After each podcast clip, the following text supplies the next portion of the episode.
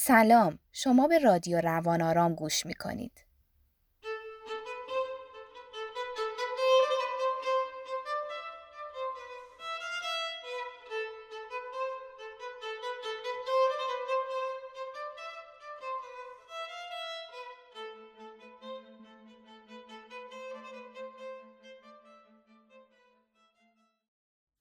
خوش اومدین به دومین اپیزود از سری پادکست های رادیو روان آرام.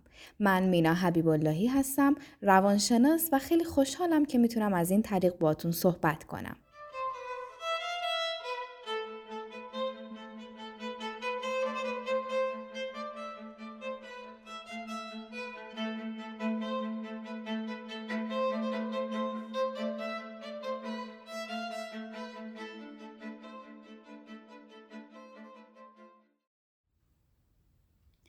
خب همونجور که از عنوان پادکست مشخصه در این اپیزود می‌خوایم راجع به عزت نفس صحبت کنیم.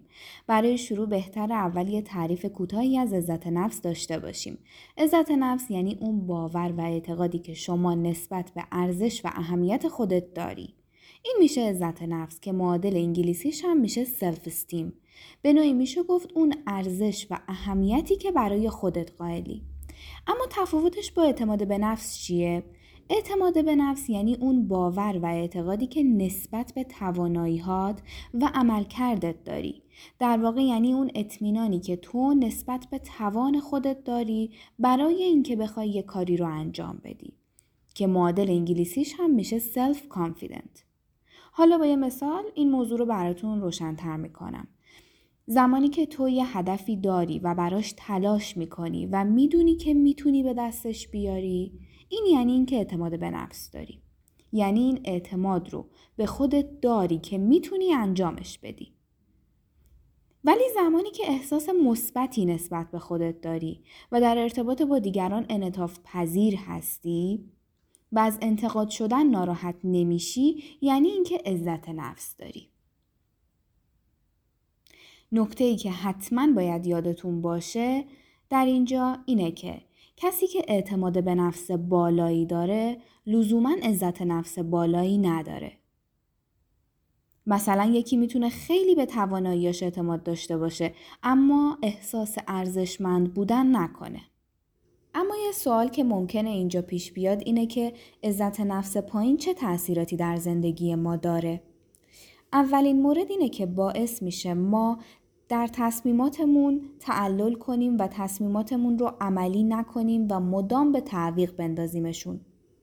باعث استراب، استرس و افسردگی ما میشه. عزت نفس پایین باعث میشه ما مدام خودمون رو با دیگران و با بقیه مقایسه کنیم به جای اینکه خودمون رو با گذشته خودمون مقایسه کنیم. در روابط دوستی و خانوادگی، در روابط عاشقانه، شغلی و تحصیلی دچار مشکل میشیم.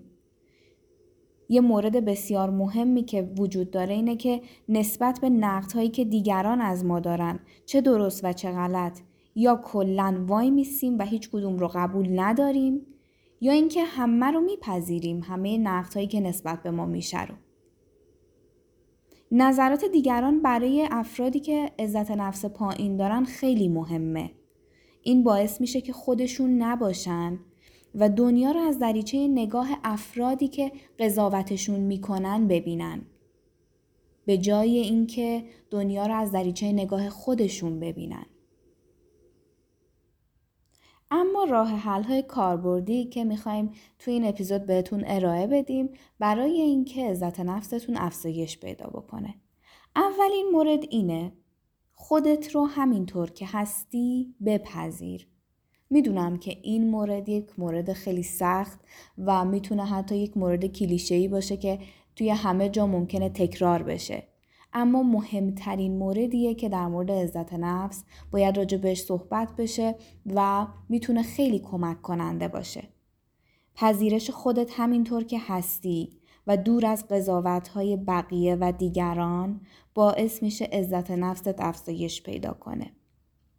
تو دیگه انرژی زیادی صرف این نمی کنی که چه کسی راجع بهت چی میگه یا چه قضاوتی در موردت داره. خودت هستی نه چیزی که دیگران می‌خوان باشی.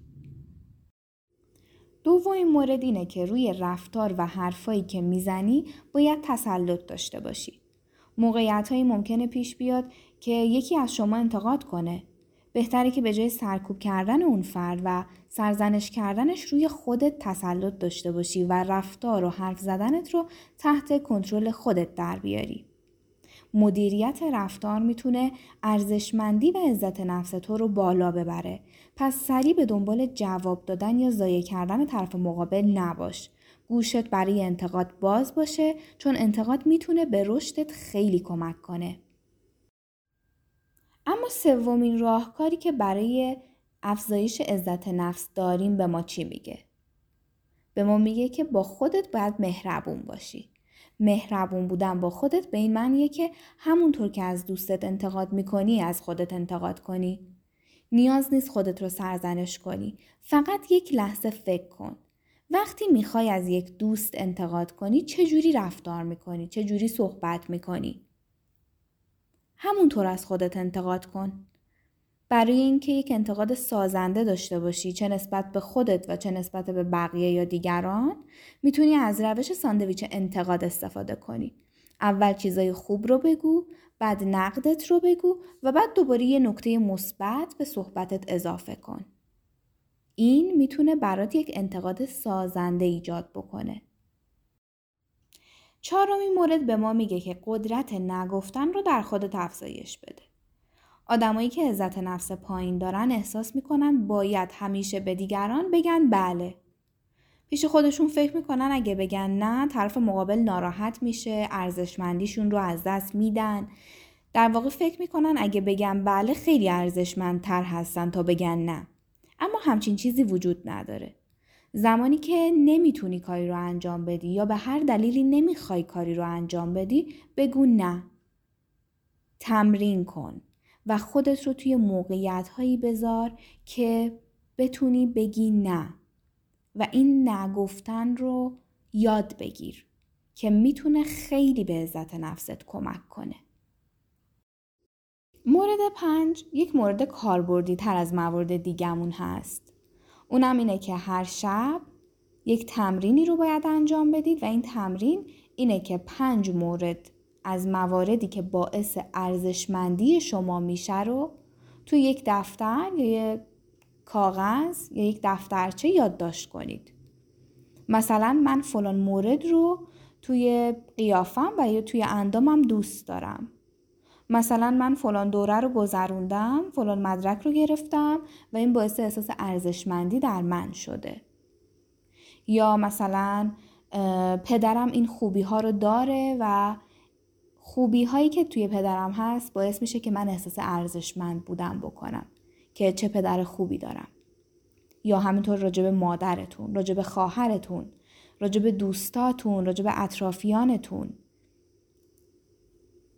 خیلی چیزها رو شما می‌تونید یادداشت بکنید که می‌تونه باعث افزایش عزت نفس شما بشه. و اما مورد آخر و مورد شیشم اینه که نقاط مثبت رو در دیگران ببین. افرادی که عزت نفس پایین دارن معمولا دیگران رو خیلی ضعیفتر از خودشون و منفیتر از خودشون می‌بینن. اما اینجا دقیقا باید برعکس عمل بکنی. نقاط مثبت دیگران رو ببین یا نقاط مثبتی که در خودت هست رو با دیگران مقایسه کن و هیچ وقت دیگران رو قضاوت نکن. اینکه بتونی نقاط مثبت دیگران رو ببینی خیلی می‌تونه به عزت نفست کمک بکنه.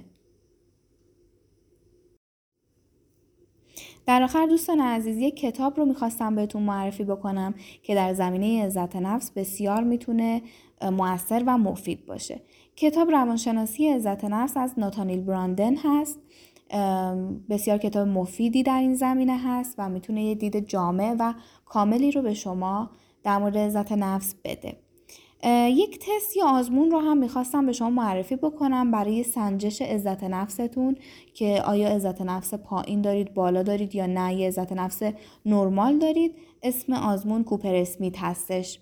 آزمون کوپر اسمیت.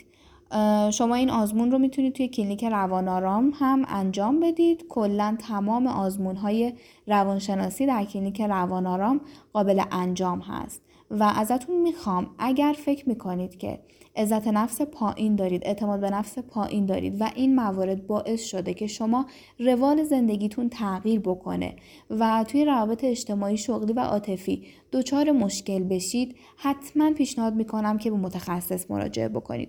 ما توی کلینیک روانارام متخصصینی داریم که می‌تونن در این زمینه بسیار بهتون کمک بکنن.